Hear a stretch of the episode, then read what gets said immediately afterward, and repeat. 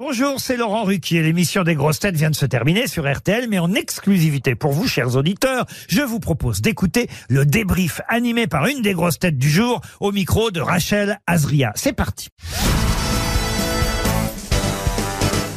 Bonjour Christophe Beaugrand. Bonjour Rachel. Comment s'est passée l'émission? On a beaucoup ri, on a beaucoup beaucoup ri et puis je suis content parce qu'à la fin de l'émission on avait euh, une de mes chanteuses préférées en invité, euh, Chimène Badi qui a une voix exceptionnelle. Elle nous a fait un live de, de malade, c'est magnifique. Elle a une voix de dingue et pour reprendre Piaf, c'était donc euh, voilà, on a beaucoup ri et après euh, on, on s'est on a beaucoup admiré. Voilà. Vous êtes très chanson, ça- elle vous Ouais, j'ai trop cette, chanté aujourd'hui, c'est Cette insupportable. passion.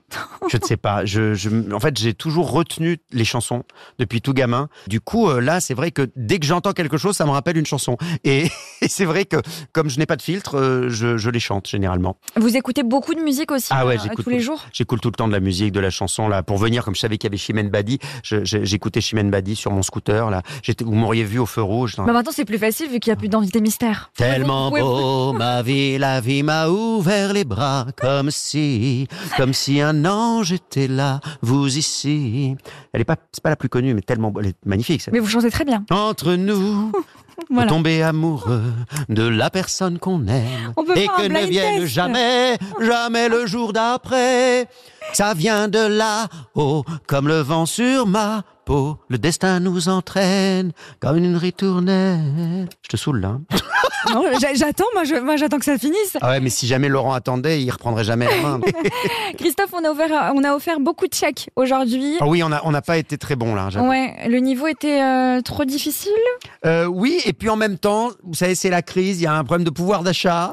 et puis je suis ravi parce qu'il y a un petit Victor de 10 ans Oui. seulement qui a gagné un chèque, donc j'étais très euh, très content pour lui. On est mercredi aujourd'hui, c'est le jour des enfants, donc que Victor ait ramené 100 euros à son papa et sa maman, il venait de Tours euh, exprès. J'espère qu'ils vont en profiter, ils vont peut-être se faire un bon resto en pensant à nous et aux grosses têtes, et ça c'est une bonne nouvelle. On a des auditeurs de plus en plus jeunes. hein, Ah bah il faut aller les chercher les auditeurs de demain. hein. allez allez les venez tous. On essaie- alors il y a quelques gros mots parfois mais bon euh, c'est pas on grave. essaye de les effacer. Oui, puis vous allez apprendre des trucs, c'est pas grave. vous, vous bossez un petit peu l'émission euh, avant de débarquer, vous, vous achetez la presse. Je sais que Johan Rioux, par exemple, achète euh, Alors, les, les 10 journaux. euh, Johan est fou, mais euh, moi, je, je, ouais, je, je, je suis l'actualité de toute façon de par mon métier, mais oui, je lis la presse tous les matins, mais je, je lis pas tout.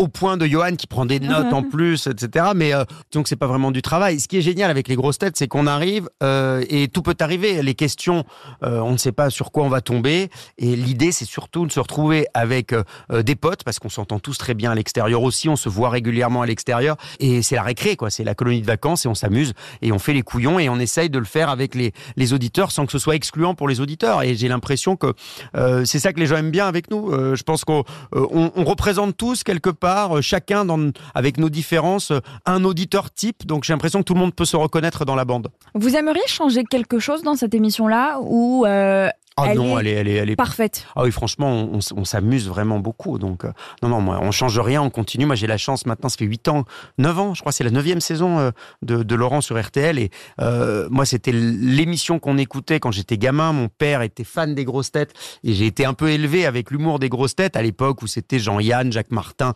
euh, Sim, Philippe Castelli, Carlos, etc. Euh, et déjà Isabelle Mergot qui venait, Junio aussi, qui, qui est toujours avec nous. Et, euh, et du coup, me retrouver dans cette bande aujourd'hui, je me pince. C'est un truc, euh, il y a un côté rêve de gosse quand même. Je sais que Laurent rêvait d'animer cette émission quand il l'écoutait jeune et, et- et gamin. Et, euh, et moi, je je pouvais pas imaginer un jour me retrouver au micro d'RTL. C'est formidable. Christophe, je suis obligée de, de, de parler d'une infomédia qui est sortie Allez-y. ces derniers Je jours. n'ai peur de rien. Vous, vous m'avez dit que j'avais le droit à tout. Oui, mais vous, vous avez tous les droits, Rachel. Euh, le retour de Secret Story. J'en ai entendu parler. Voilà, nous aussi. Oui, oui, ils ont ouvert le casting. Est-ce que vous avez été, euh, est-ce que vous avez été approché par, euh, par TF1 Alors, pas vraiment. En fait, c'est, euh, je suis au courant. En interne, on m'en a déjà parlé. Rien ne m'a été proposé pour animer l'émission. Euh, euh, pourquoi pas? Ça dépend. En fait, ça dépend de beaucoup de choses. Ça dépend euh, de ce à quoi va ressembler l'émission, euh, de, de la ligne éditoriale qu'elle aura par rapport à- au type de candidat. Est-ce qu'on veut? Donc euh, voilà. Pour l'instant, c'est très, euh, c'est très flou pour tout vous dire. Mais c'est dans longtemps. Longtemps, hein, ce sera en 2024. Hein, donc on, on est qu'en novembre là, donc il peut se passer des choses Ça peut arriver vite.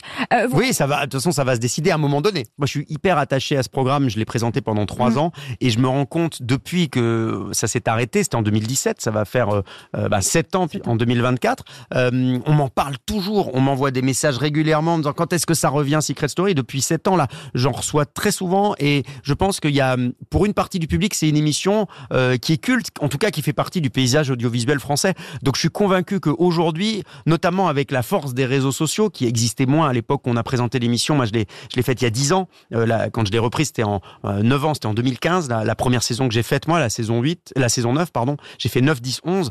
Euh, les, les réseaux sociaux, les vidéos sur le net étaient beaucoup moins développées qu'elles ne le sont aujourd'hui. Je pense que ça prendrait encore plus d'ampleur. Donc, à mon avis, oui, ça, ça pourrait cartonner. Mais évidemment, il faut pas se louper dans le casting et pas faire un casting caricatural de télé-réalité.